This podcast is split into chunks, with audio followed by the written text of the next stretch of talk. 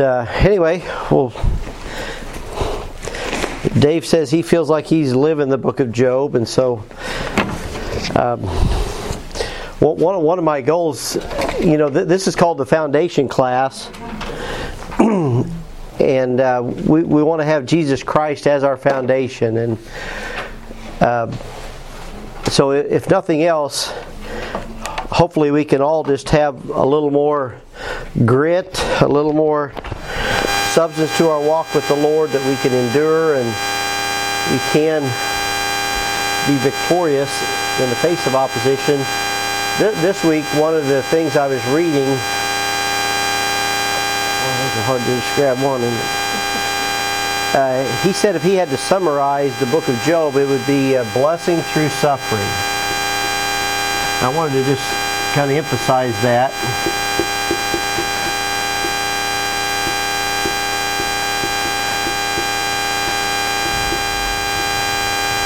Because if you think about it, the uh, and I gave you a quote at the top of your handout there.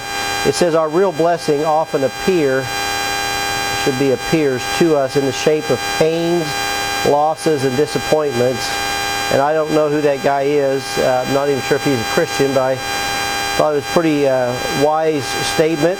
And uh, but this this blessing through suffering uh, I mean, I often think of like a, an Olympic athlete. I mean, he, he might train four years for, you know, a one or two or, you know, minute race or something. He, so, uh, you know, hopefully that pays off for those athletes.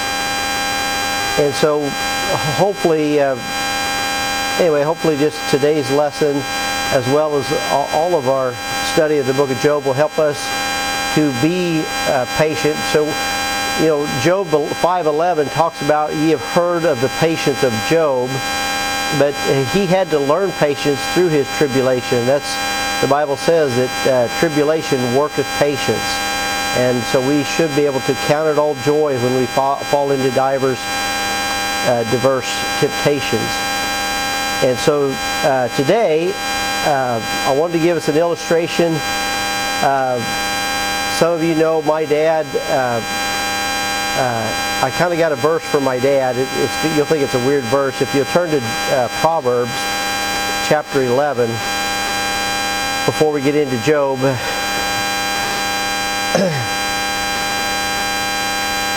uh, so my dad has been kind of a grain dealer for the last however many years, uh, just buying and selling grain. And so here in, and you'll think this is a weird verse, uh, Proverbs 11, and it's verse uh, 26. And Emmett, you're, you're a farmer. I'll let you read that if you would. 1126 of Proverbs. It's all right. And I'll draw another picture here. Go ahead. Yeah.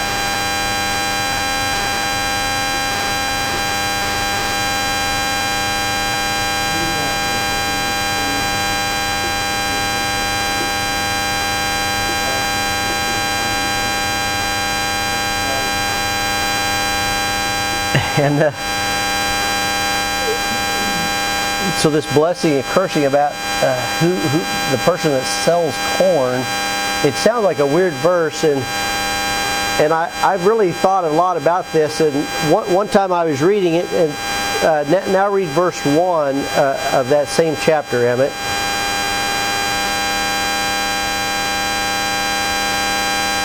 Proverbs eleven.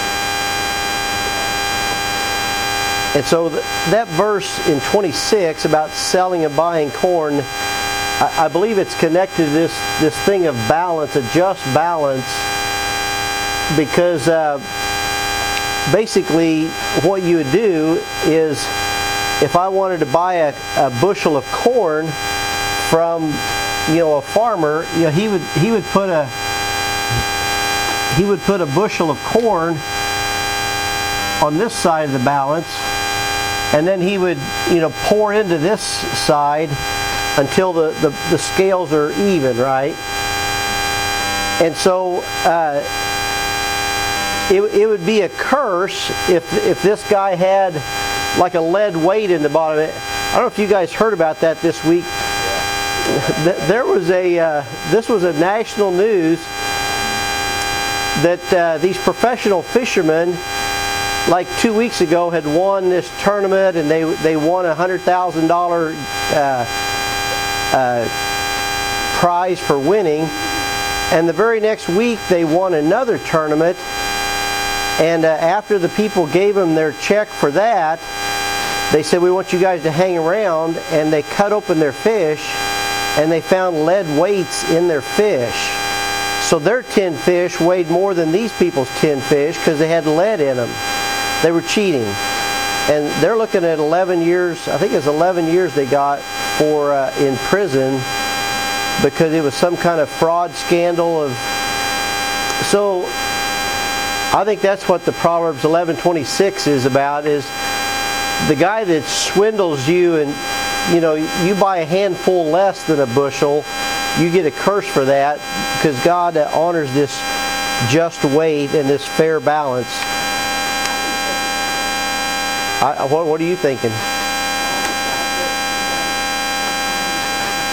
mm-hmm Yeah.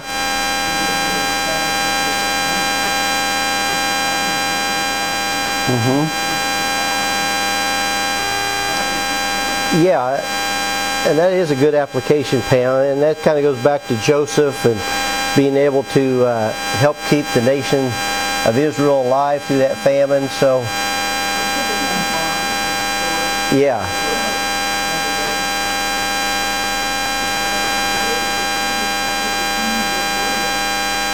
yeah.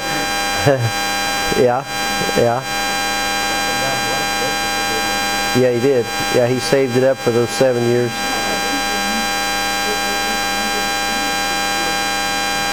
Yeah. Yeah. But uh, my, my point is just it's kind of in context of this just and fair balance. So so talk think, think thinking about this now let's go to the book of Job, chapter 6. Uh, so turn back a couple books because Job makes mention of this balance thing. And so Job 6. And uh, Pam, would you, would you read verses 1 through 4 of chapter 6?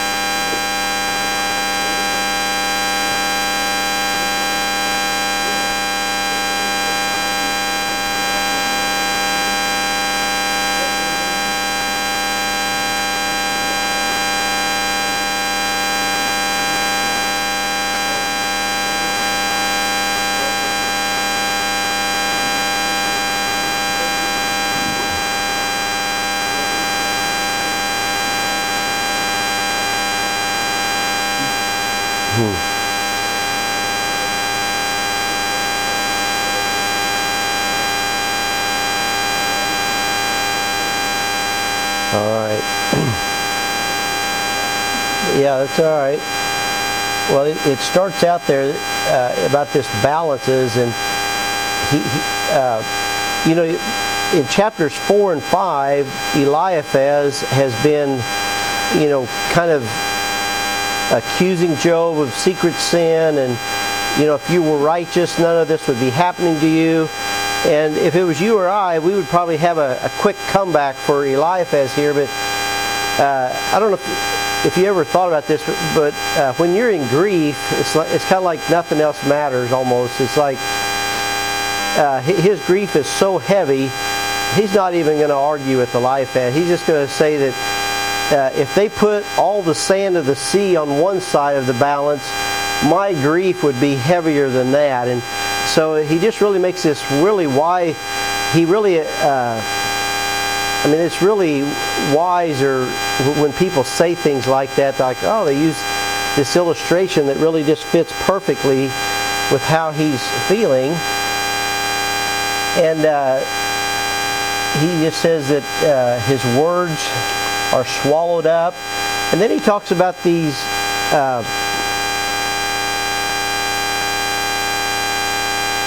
I, I, think on your handout, I if you think about uh, suffering in the Bible, I listed out some of the suffering of Paul. I mean, remember Paul says that he was shipwrecked, he was beaten, he was all these things, and so uh, you know no, nobody other than Christ could probably compare to Job's suffering. But uh, but but then he mentions these arrows of the Almighty, and uh, I think. I think he uses the word Almighty down in verse 14 also. To him that is afflicted, pity should be shown from his friends, but he that forsaketh the fear of the Almighty. So this Almighty, come, this is one of the reasons uh, we believe that Job is uh, the oldest book in the Bible. Is just his use of even uh, calling God Almighty. That that's uh, what Abraham called him. We'll, we'll look at that here in a minute. But th- think about these arrows for a minute. And I gave you a couple cross references. L- let's look at the uh, Psalm 38 too. I like I like the Psalm 127. It talks about children are like uh, arrows in the hand of a mighty man.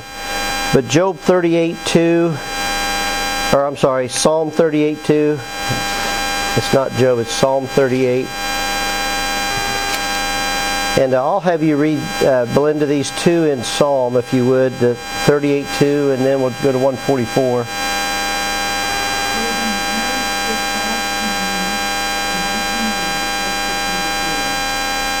Yeah, so he that's where David is crying out to the Lord and he feels like God is is wounding him. Go, go to 144 now. Psalm Psalm 144 6.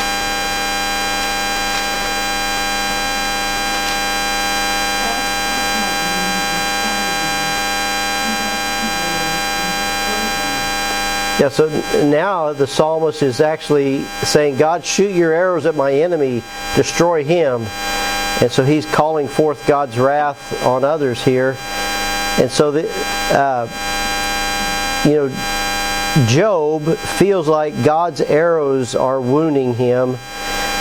And uh, even Satan has kind of a counterfeit. We'll all recognize this in the New Testament, the Ephesians 6 Let's all look at that uh, in our New Testament, Ephesians 6. Here in the uh, talking about the armor of God, you'll recognize this.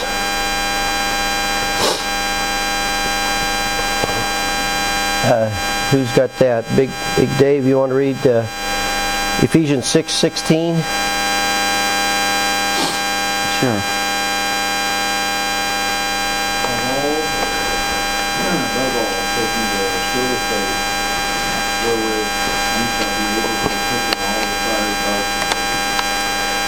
So the, the, it's not called arrows here, but it's fiery darts.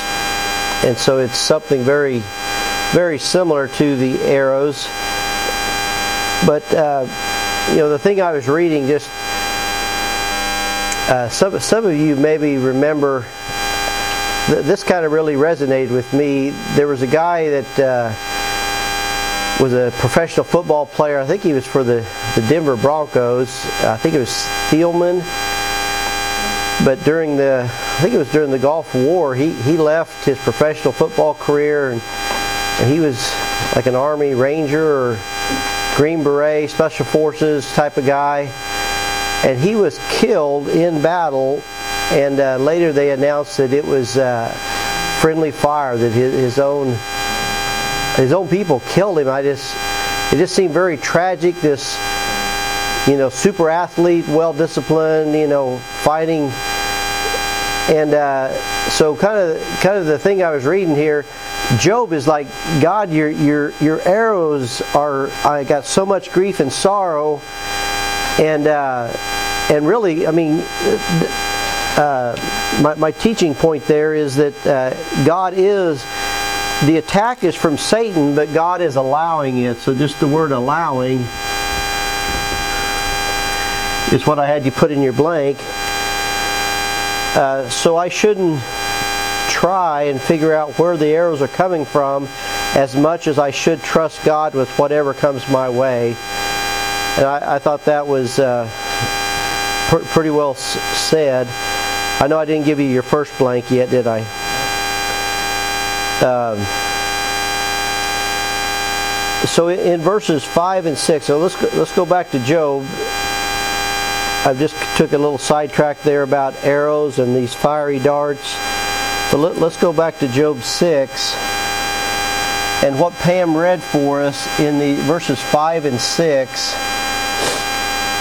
are kind of what we would call rhetor- rhetorical questions. You know, doth the wild ass bray when he hath grass? It's, I guess the wild ass would only be hollering out if he was hungry, but if he's got grass, he wouldn't be lowing, uh, braying, or, or loweth the ox over his fodder. No, the ox is just going to sit there and eat. He's not going to be hollering out for more food or can that which is unsavory be eaten without salt it's like, no, if, if you eat just the white of an egg, you need some salt with it, or it really doesn't have any taste. So these are kind of rhetorical questions. No, no, no, no.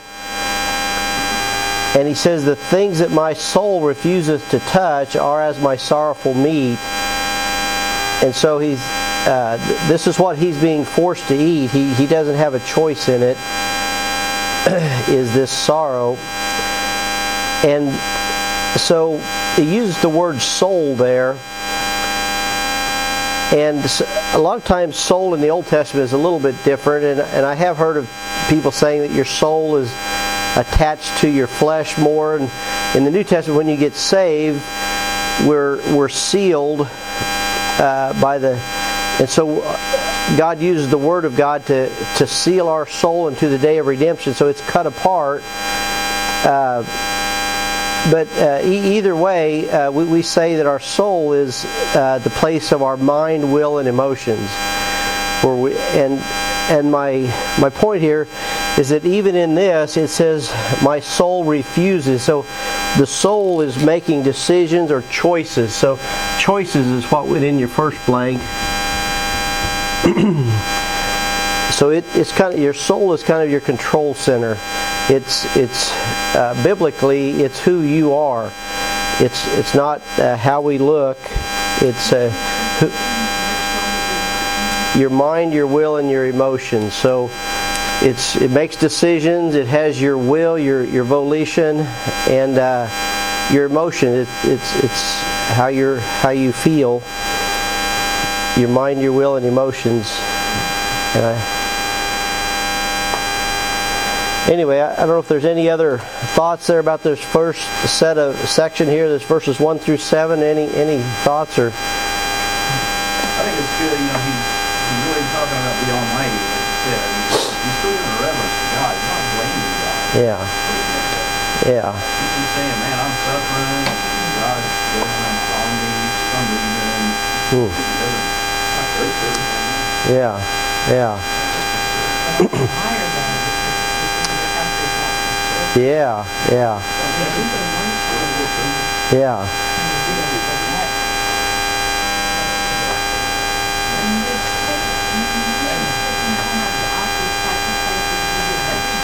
Yeah, uh, I think so. Yeah. Yeah. Uh, uh, uh.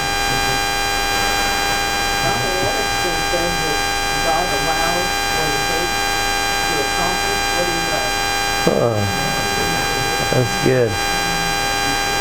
Huh. Yeah. Huh. That's good. There's a verse in uh, Psalm that I, I, think of a lot about, really about Eliphaz, about all these guys. It, it talks about the wicked. It says God is not in all their thoughts, and I feel like with the, I mean, they're all Job especially, God is in his thoughts. he's not there's not wickedness in there, but the, the wicked, God is not in, in all their thoughts. But uh,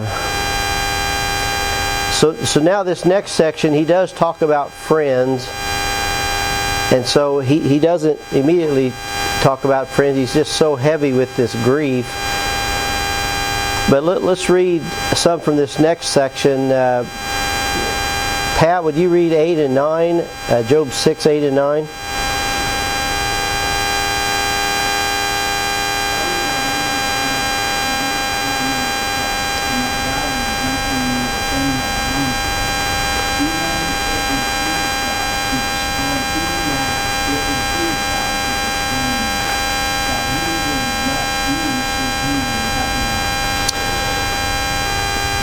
Yeah. Do you, do you remember in chapter 3 what he was really hoping for? Yeah, he, he really was, you know, cursing the day he was born. He was like, basically, I'm better off dead. And uh, I think we've all said things we, we don't mean in the, in the heat of the moment or whatever. Uh, it was really good for me to witness this firsthand kind of this week. Uh, so probably two weeks ago, one of my coworkers put in for a job that would put him over another one of my coworkers. And and my my coworker that I work closely with, he went to our boss and said, if this guy gets the job, I won't work for him. And I, I kind of cringed. I'm like, well, I, and I told him, I said, that's pretty bold to say that. You, you went to your boss and said, if your coworker gets to be your boss, you won't work for him. Uh, but he uh, is a professing Christian, and, and this week he went to his boss and said, you know, I, I, I shouldn't have said that. I didn't really mean it, and uh, you know, if he gets the job, then I will work for him. So so we always kind of say things. Anyway, that was just kind of fit with today's lesson because Job is just saying that Pat read there that God would give me what I grant me what I requested, like I'm longing for death. but then, but then it says he, that he would loose his hand, and it's neat to see. So we talked about God's arrows and and talk talk about his hand here for a minute uh, turn back to Job 1. Job 1 and Job 2 says some things about God's hand. And I kind of, my, my ears kind of perk up when I see this in the Bible. Even uh, a lot of times in Isaiah, God will say, you know, I'm going to destroy the enemy with my outstretched arm. And he'll say outstretched arm a lot.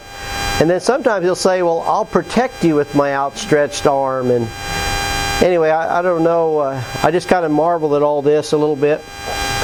But in Job 111, it says, uh, the devil says this, devil's talking to God, uh, but put forth thine hand now and touch all that he hath, and he will curse thee to thy face. And then in verse verse 12, and the Lord said unto Satan, Behold, all that he hath is in thy power, only upon himself put not forth thine hand.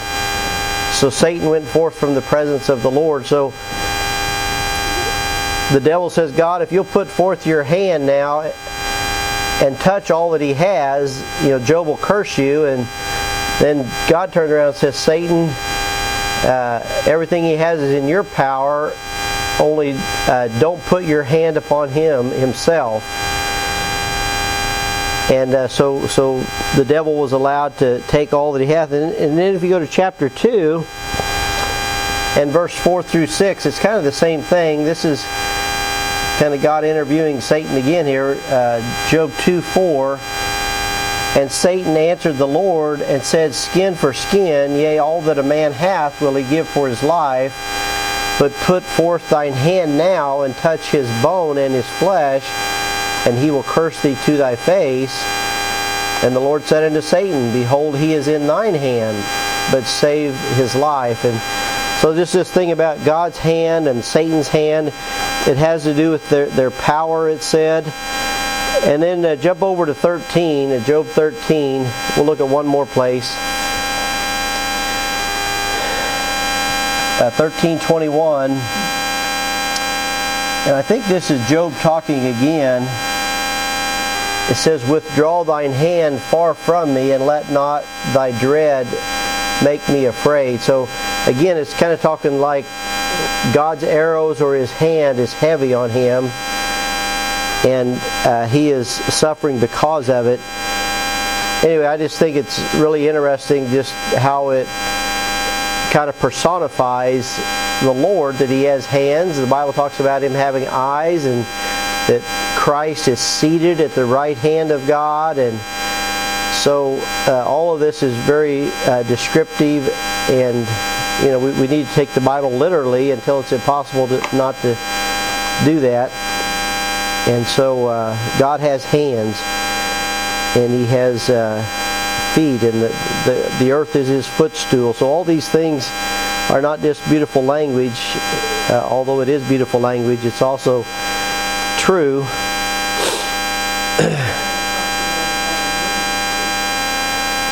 yeah, like a like an eagle, yeah, and yeah, yeah yeah, there's things like that, and so yeah, maybe. So very very interesting. So, well, uh, later Job is glad that, of course, that the Lord did not destroy him. He, he gets a double blessing in the end. And so again, he's he's learning patience here. He's uh, talking through, and, and I think you know, I talked to another. This is a, another coworker of mine this week, and he got married several months back, and I just asked him how his marriage is going, and he said, "Well, I thought it was going okay till a couple weeks ago, and and now we're getting a divorce." And he was married for seven months, and uh, and I just I just said I would I would pray for him, but anyway, I, I think I mean, I, I feel like that is kind of typical. Uh, you know, we, we kind of live in an instant gratification society. I just feel like, you know, you should get some counsel. You should work through this and talk through this. You know, you're, you're married. God put you together. And anyway, uh, we're just kind of quick and easy to get mad and throw away everything, you know. So I just really admire Job for talking through all this and you, you know there's heated emotions, there's anger, there's sorrow, there's all these horrible things, and uh, yet he doesn't deny the Lord. He, he doesn't throw in the towel. Uh, he feels like God's arrows are in him and God's hand is uh, causing him sorrow and all these things. Uh, but again, look, look here at verse 10, Job 6.10. Let's see. Just a second here.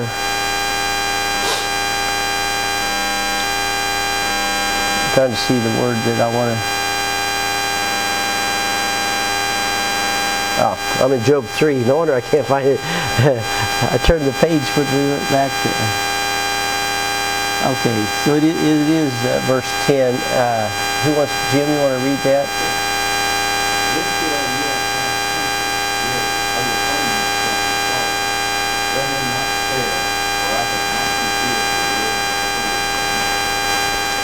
Yeah. So he feels like if he could just die, he would be in comfort. Uh, but he says he's not concealed the words of the Holy One, and uh, so that, that's what I had you put in your blank there, just the word words. I mean, this is uh, this is before they had a Bible before they had the written word. And yet, uh, Job professes that he hasn't concealed the words of the Holy One. And so, again, it is this uh, love for the Lord and relationship with, with God, this Holy One, this Almighty. And uh, one of the things that uh, I was reading, it, it's good to kind of compare the New Testament uh, because, you know, he's wishing for death, and the thing that we can glean from that is that we need to die daily, don't we? And that uh, we are alive in Christ, and our flesh is crucified, and and all, all these New Testament, and that we are dead indeed unto sin, and so there is, uh, I think that is the devotional application of these verses, because when we are walking in the Spirit, we are comforted, aren't we? And we do have joy in the midst of our sorrow when we do walk in the Spirit. Amen? And so these are things that Job maybe didn't have the sealing of the Holy Spirit, uh, hadn't come, but he does have the words and he's holding fast to his integrity.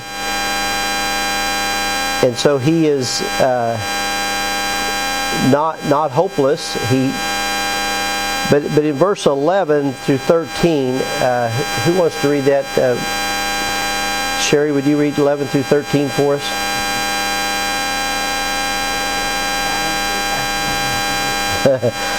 you can do it.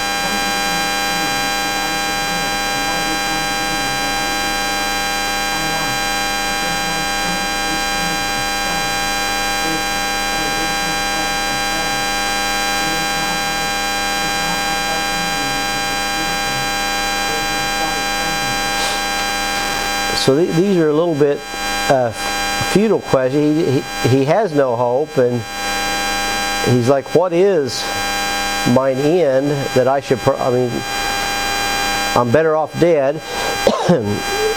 is, is my strength the strength of stone? No, no, it's not. Or my flesh as brass? No, you, your flesh don't have any strength. And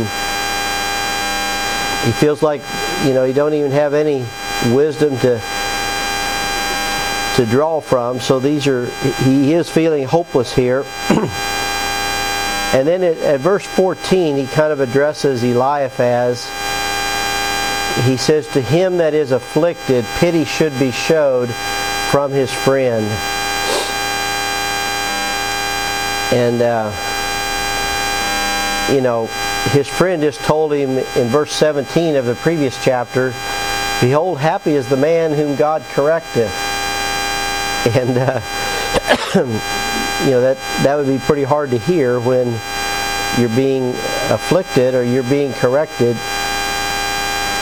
Be hard for your, huh? Yeah, yeah. but then he says, "But he that forsake forsaketh the fear of the Almighty." So that's kind of a little bit of a jab against his friend. Uh, that almost saying his friend has forsaken the Almighty. Uh, hold your place there and turn back to Genesis 17. Let, us look at that one. Genesis 17 1.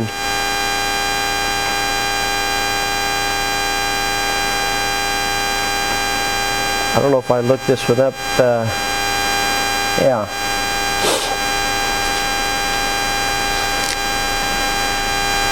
Uh, Angie, you want to read 17.1 for us?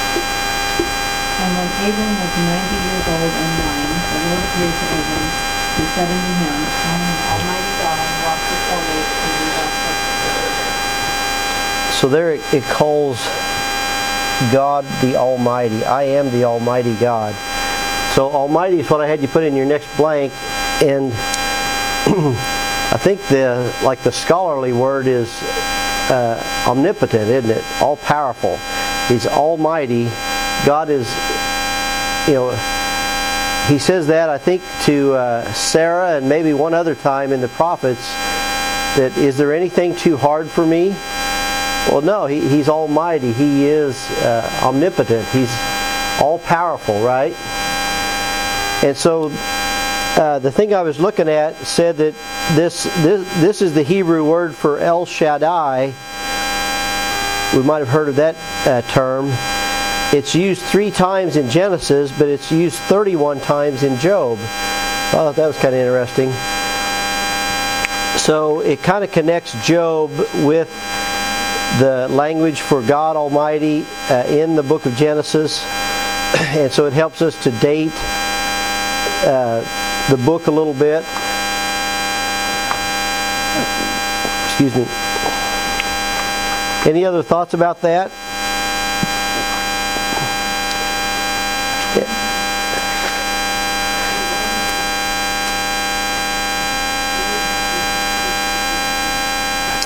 Yeah, yeah, that's a good question. So, wh- what we say is that the Bible is not written chronologically like we would maybe do, but it's written dispensationally. So, the thing that Genesis talks about did come before Job because it talks about creation and uh, but uh, Job himself is probably contemporary with like Abraham's uh, children, uh, Isaac and uh, even Jacob and Esau.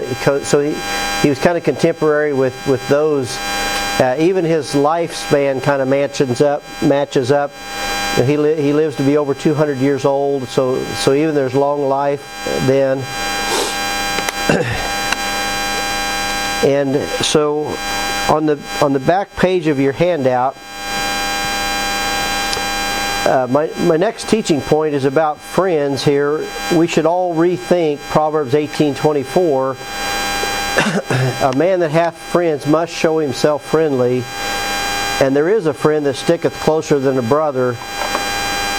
And we, we believe that to be uh, prophecy about Jesus Christ. He is, uh, you know, he, he says he no longer calls his disciples servants, but he calls them his friends. And so Jesus is that friend that sticketh closer than a brother. I had a guy tell me, and I'll see what you guys think of this. I don't think of it like that, but uh, he says when he reads that verse that a man that has friends must show himself friendly, uh, he, he uses that to kind of limit how many friends he has because the ones he has, he, he really tries to befriend them. He said, You must show yourself friendly if you want friends, and that's true, but uh, he kind of limits uh, how many people he's really friendly to just because it's, I don't know if it's too much effort or. Uh, yeah, yeah. Yeah, yeah. But yeah, it is exhausting to try to be friends with everybody, but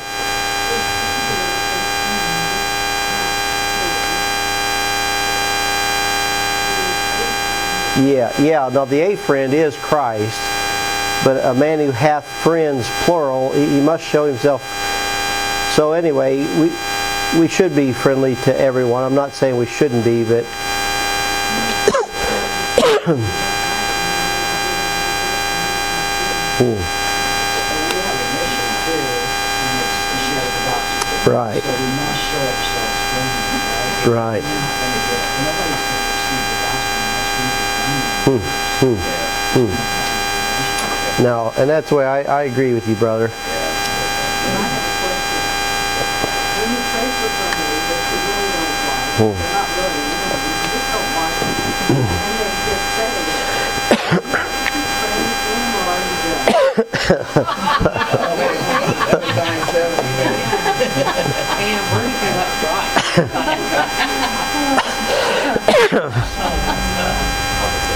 We're, we're going to have to uh, We may need it under. edit edit our live stream here. All right, That's what it says, you have to keep praying for them. we're, we're just we're going to stop and pray for you right now. Yeah,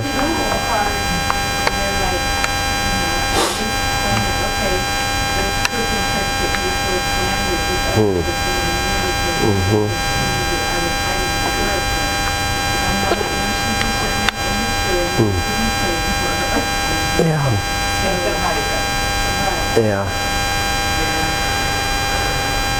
Well, and there are personality differences, and so maybe you're drawn more to other, you know, one person more than another. But uh, yeah, at the end of the day, Christ loves them just like He loves you, and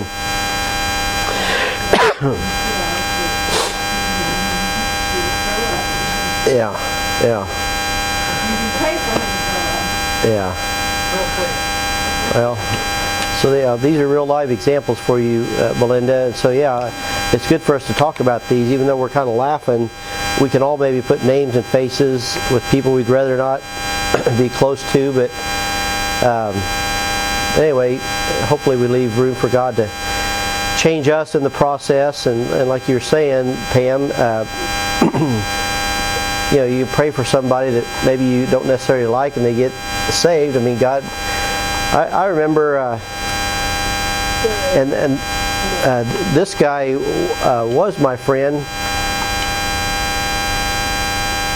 Um, I don't want to give away too much, but so, so I worked with a guy, and he, he got saved. He truly got saved. He started going to church with us, and he was an athlete. And uh, at lunchtime, people at our, our job would uh, play basketball at lunchtime. We had a we had a basketball court at our at our work.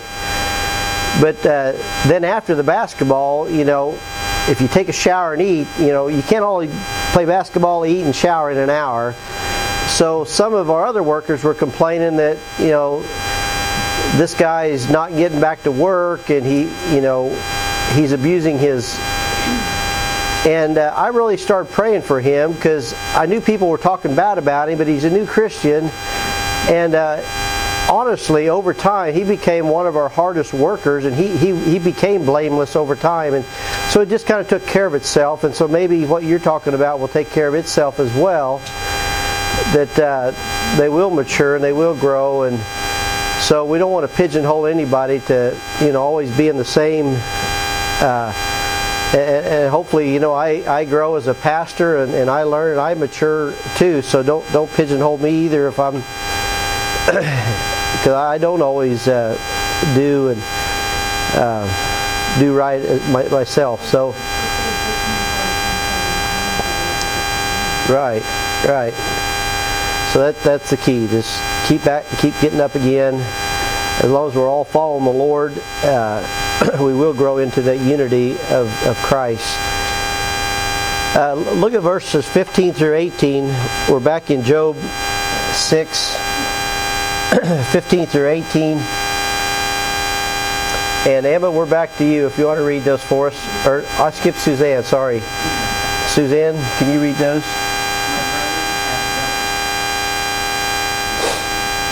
Deceitful.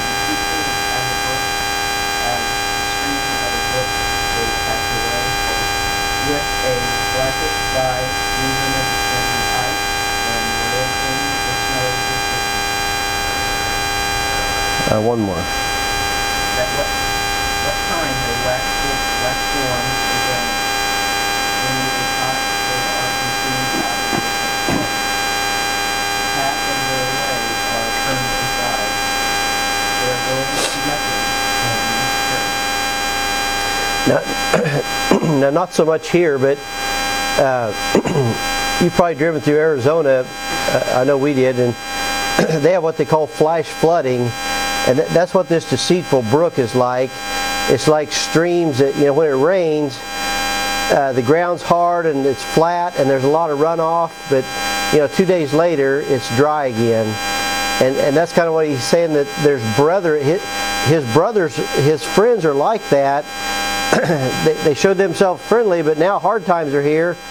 And where are they? You're not really being my friends. And, and verse 16 even talks about ice and snow. and you, know, even here, uh, uh, snow looks as pretty as it does, but if you got cattle or, you know, when the snow kind of melts, uh, it just looks so dirty and muddy and uh, so I think that's kind of what it's talking about here. It's like, man, my, my friends look like white as snow, and after they're they're not my friends really. They're now where's it, it's it's dirty and uh, anyway, that that's kind of my point there at the top of your back page. Fly, they're flash flood friends. They come quickly and leave quickly, uh, like remnants of snow. And then in verses 19 and 20, he gives this example of these Temanites that they're like looking for water in Sheba and they don't find any. and so it's kind of like this uh, three and a half year drought in the tribulation. so Job is uh, in the 19 and 20. He's looking for friends. In fact, uh, Emmett, would you go ahead and read 19 and 20 for us?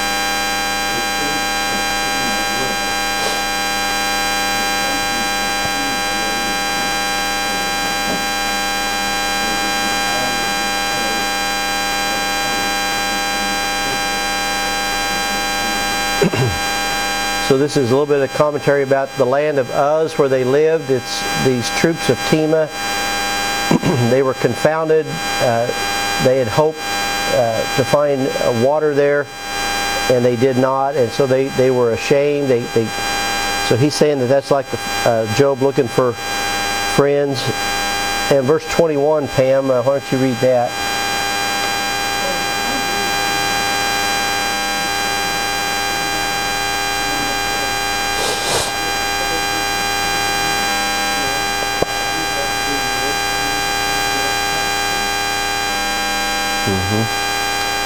Yeah, so he that uh, they they were no help for him in his time of, of, of need.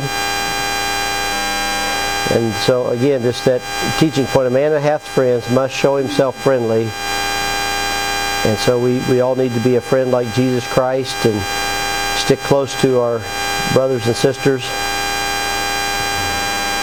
So, so, so let's look at this last section. We got 15 minutes here. And uh, Pam already read verse 22. Uh, Pam, read 23 as well.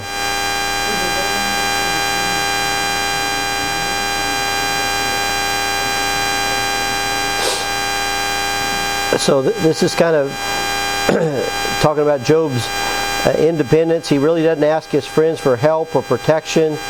And, and what he needs is some understanding. And that's what he says in verse 24. Uh, teach me, and I will hold my tongue, and cause me to understand wherein I have erred. So he, he is asking for understanding. He's uh, in verse 22 that Pam read, Did I say, Bring unto me? He's like, I'm not asking you to bring me anything or give a reward for me of your subject. You know, I don't, I'm not, I don't need to borrow any of your animals or uh, your servants. I'm asking. I'm not asking you to deliver me uh, from uh, the enemy's hand or redeem me from the hand of. of he still thinks. Uh, uh, I don't know if he's talking about the mighty uh, about God or the, the Babylonians or uh, Sabaeans that had robbed from him. But he, he is asking, verse 24, just to, to teach me, and, and if I have erred, I will own it and then uh, 24 and 25, Belinda, if you'll read those for us.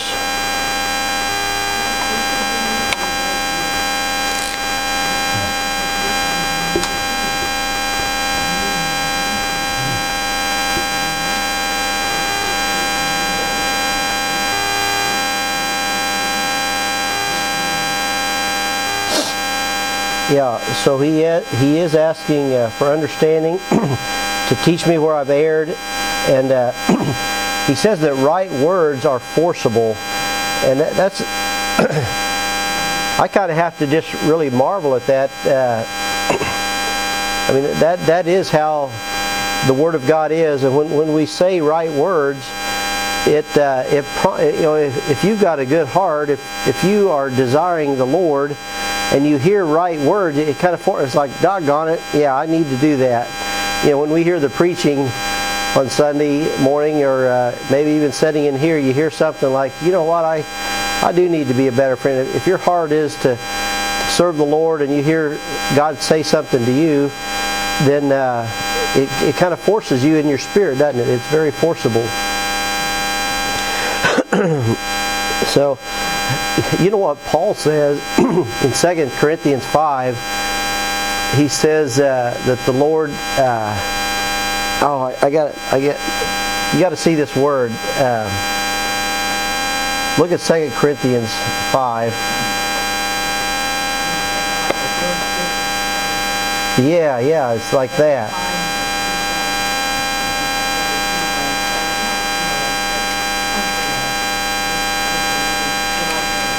Yeah, yeah.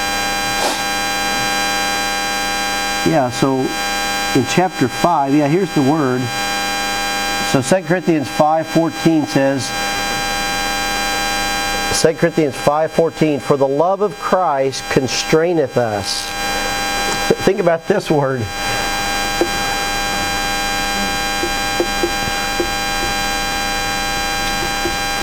Whenever I heard a guy preach this, he, he says when he sees this word constraineth, he pictures a policeman having the suspect over the hood of a car with his arm behind his back.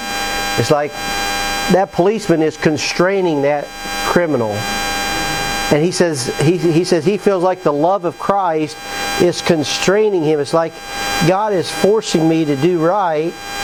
Or, you know, I just I just thought that was just a cool yeah. Restraint. Yeah, you're restrained. I don't know.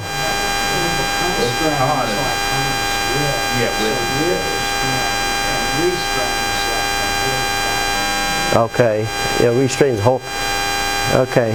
But anyway, this this word forcible made me think of that word constraineth. The, the love of Christ, he he wants us to do right, and he he's pricking our heart. He he is a gentleman in the sense that he doesn't actually force us; it's our own will.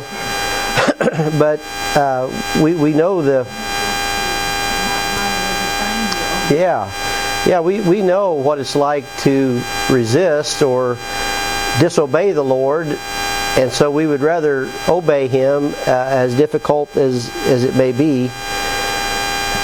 so, yeah, so let, let's go back to Job now, verse 26. And uh, Dave, would you read uh, 26 of chapter 6 of Job?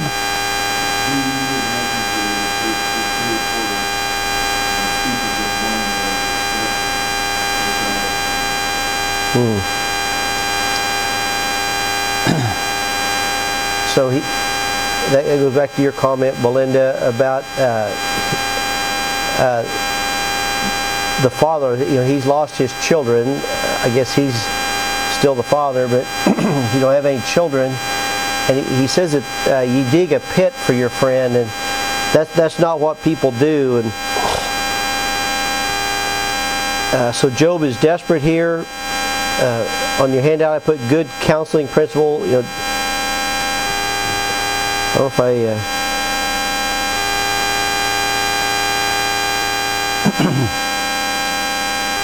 I, I read the wrong verse there. There we go. The speeches of one that is desperate, which are as the wind. So again, he, he's saying, uh, you know, don't don't hold people to their word in time of tragedy. So wishing you were dead is not the same as putting a gun to your head, right? So he said something he didn't mean, and so do you imagine uh, to reprove words and the speeches of one that is desperate? So Job, Job is desperate here. Verse 27, he's overwhelmed. It says, Yea, ye overwhelm the fatherless, and ye dig a pit for your friend.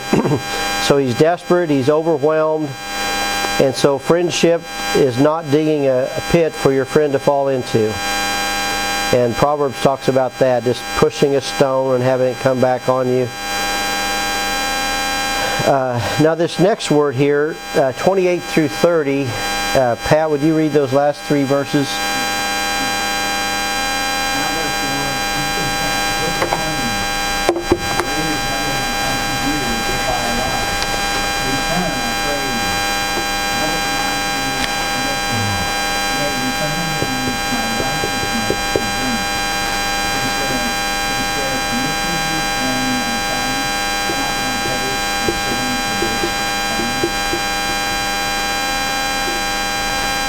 So there's righteous.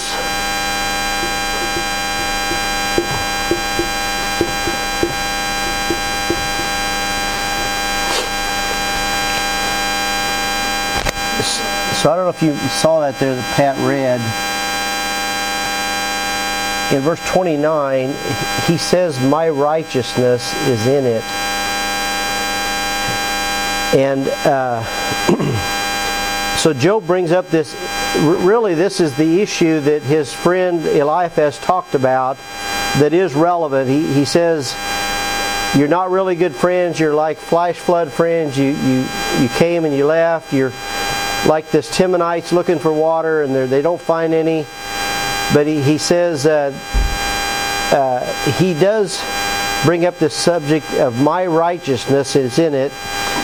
So th- this is what I had you put in your in your first blank. Uh, the word righteous is His righteousness. Uh, yeah, Nuss is on there, and I, I wanted us to kind of this be the last thing we talk about here, just righteous, unrighteous, or self-righteous and, and, and this is what I had you put in your last blank is just the word self because uh, I mean this is really a whole study. Righteous is how God acts, isn't it? So this is uh,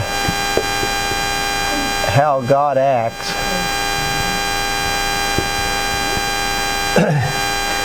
and and this is how lost people act.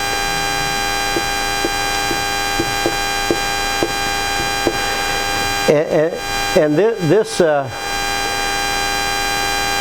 the last uh, few verses of Romans chapter 1, it talks about 22 different deeds of unrighteousness. So uh, this is how the lost acts, um, and th- this is how we act.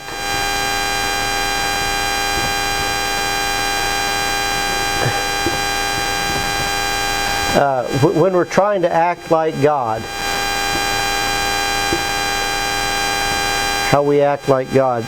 So, so sometimes, and, and honestly, this person can be lost or saved. I, I know before I was saved, I was I was pretty self-righteous.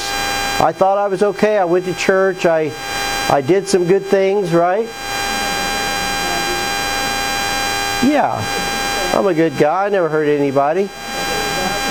Yeah. So so this this one is the confusing one. This is the Laodicean person.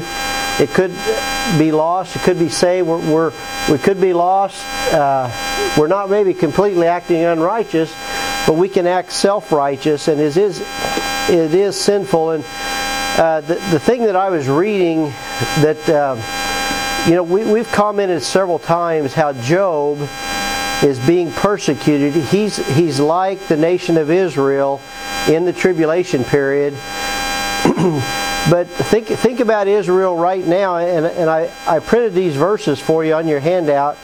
Let, let's read these verses from Romans 10, because Paul says this about Israel's present condition. He says, Brethren, my heart's desire and prayer to God for Israel is that they might be saved. For I bear them record that they have a zeal of God, so they're zealous of God, but not according to knowledge, for they being ignorant of God's righteousness and going about to establish their own righteousness, have not submitted themselves unto the righteousness of God. For Christ is the end of the law for righteousness to everyone that believeth. And so I, I just thought that was a good way to maybe conclude here today just uh, thinking about that that uh, Job again pictures for us that this is kind of the first indication that he is uh, self-righteous maybe depending on his own integrity. He's, he's mentioned that a time or two. And uh, so he's he's really digging deep here isn't he guys? He's I mean uh, his his friends are trying to accuse him of secret sin and he's made it well known that there is no secret sin, but, but now he's kind of bringing this out uh, himself a little bit. that his own, uh, uh, my righteousness, he says. Uh, any, any other thoughts there as, as we close today?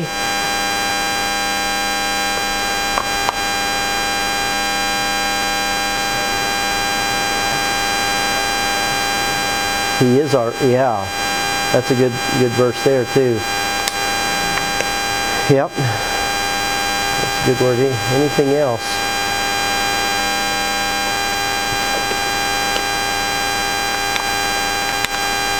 Well, uh, I hope hope we can kind of go out uh, and pass out invitations to the harvest party. Uh, Pat, do you have any instructions for us there? We we are going to have some pizza here at the end of service, and if we can go as a group, uh, I'm going to try to go to the uh, Thunderbird Apartments. we had pretty good luck there this spring before Easter, I think it was.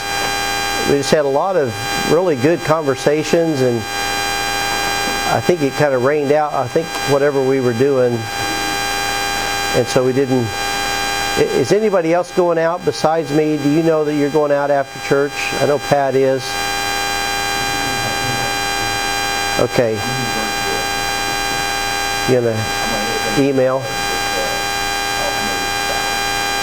Okay. Yeah, you are. If you, Yeah. well, it, it's always uh, a good outreach, and so if you can, uh, at least take some flyers. I know Angie talked about grabbing a handful and distributing to our neighbors, and so uh, however you can do it. But uh, Pat, are you going to try to go to Thunderbird too, or wherever? Okay. Okay.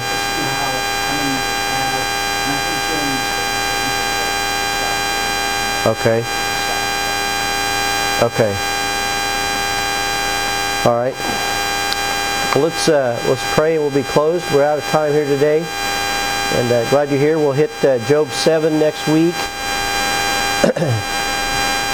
so let- let's pray. We'll just be dismissed here. Could I share one more thing? Yeah, yeah, yeah. Um,